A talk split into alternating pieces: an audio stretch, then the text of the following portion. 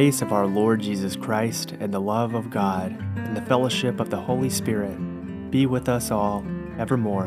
Amen. Welcome to our podcast, To Be a Christian, the Anglican Catechism in a Year, where we are learning what it means to be a Christian and the essentials for our Christian faith and lives.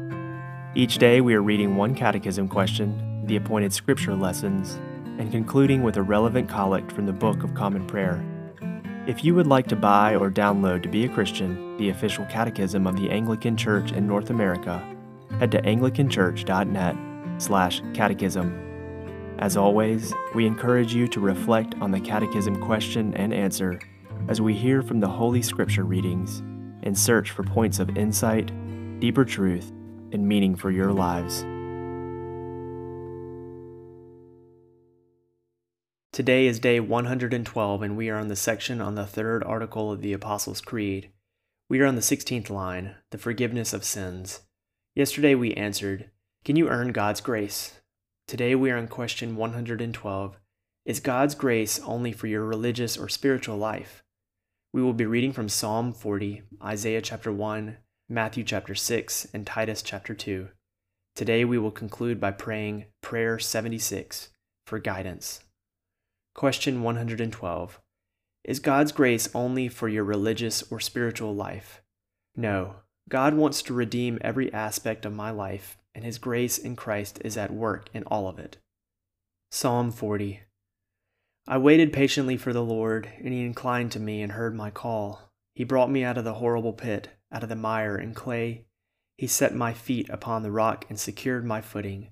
He has put a new song in my mouth, a song of thanksgiving unto our God. Many shall see and fear, and shall put their trust in the Lord.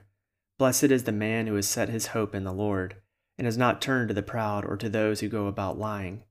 O Lord my God, great are the wondrous works which you have done, and also your thoughts toward us. There is none who can be compared with you. If I should declare them and speak of them, they would be more than I would be able to express. Sacrifice and offering you do not desire but my ears you have opened. Burnt offerings and sin offerings you have not required. And so I said, Behold, I come. In the volume of the book it is written of me, that I delight to do your will, O my God. Indeed, your law is within my heart. I have declared your righteousness in the great congregation. Behold, I will not restrain my lips, O Lord, and that you know. I have not hidden your righteousness within my heart. My talk has been of your truth and of your salvation. I have not concealed your loving mercy in truth from the great congregation. Withdraw not your mercy from me, O Lord. Let your loving kindness and your truth always preserve me. For innumerable troubles have encompassed me. My sins have taken such hold of me that I am not able to look up. Indeed, they are more in number than the hairs of my head, and my heart has utterly failed me. O Lord, let it be your pleasure to deliver me. Make haste, O Lord, to help me.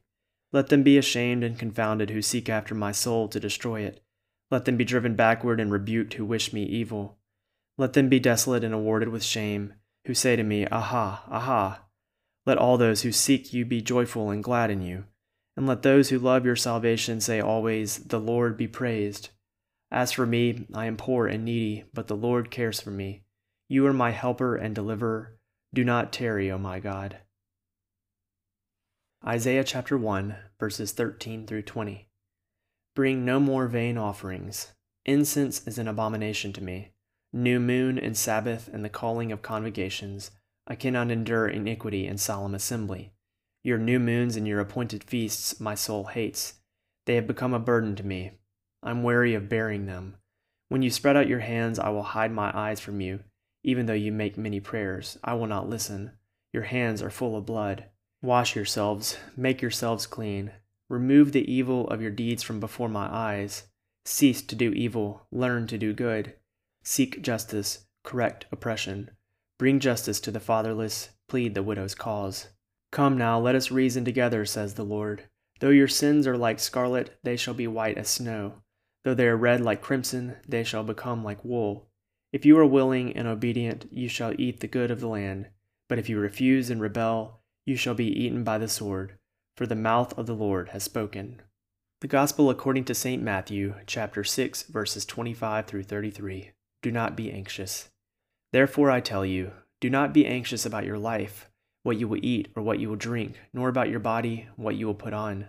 Is not life more than food, and the body more than clothing? Look at the birds of the air.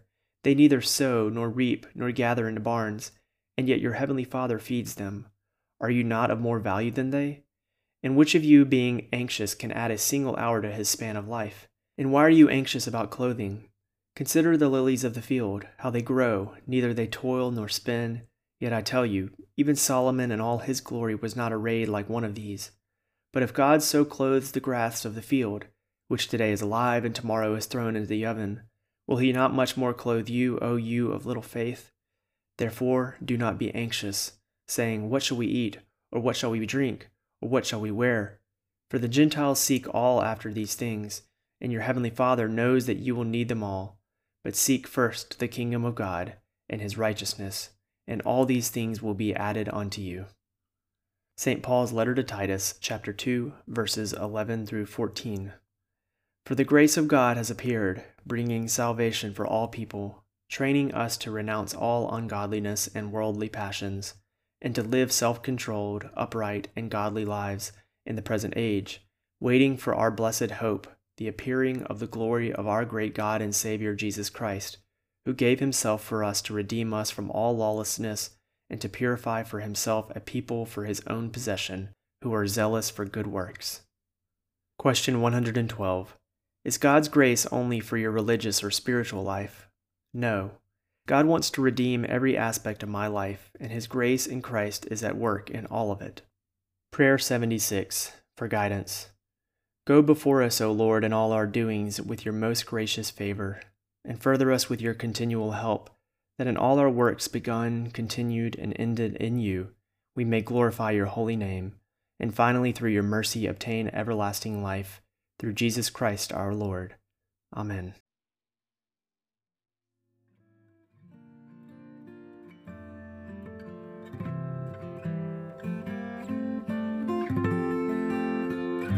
Let us bless the Lord. Thanks be to God. May the God of hope fill you with all joy and peace in believing, so that by the power of the Holy Spirit you may abound in hope. Amen.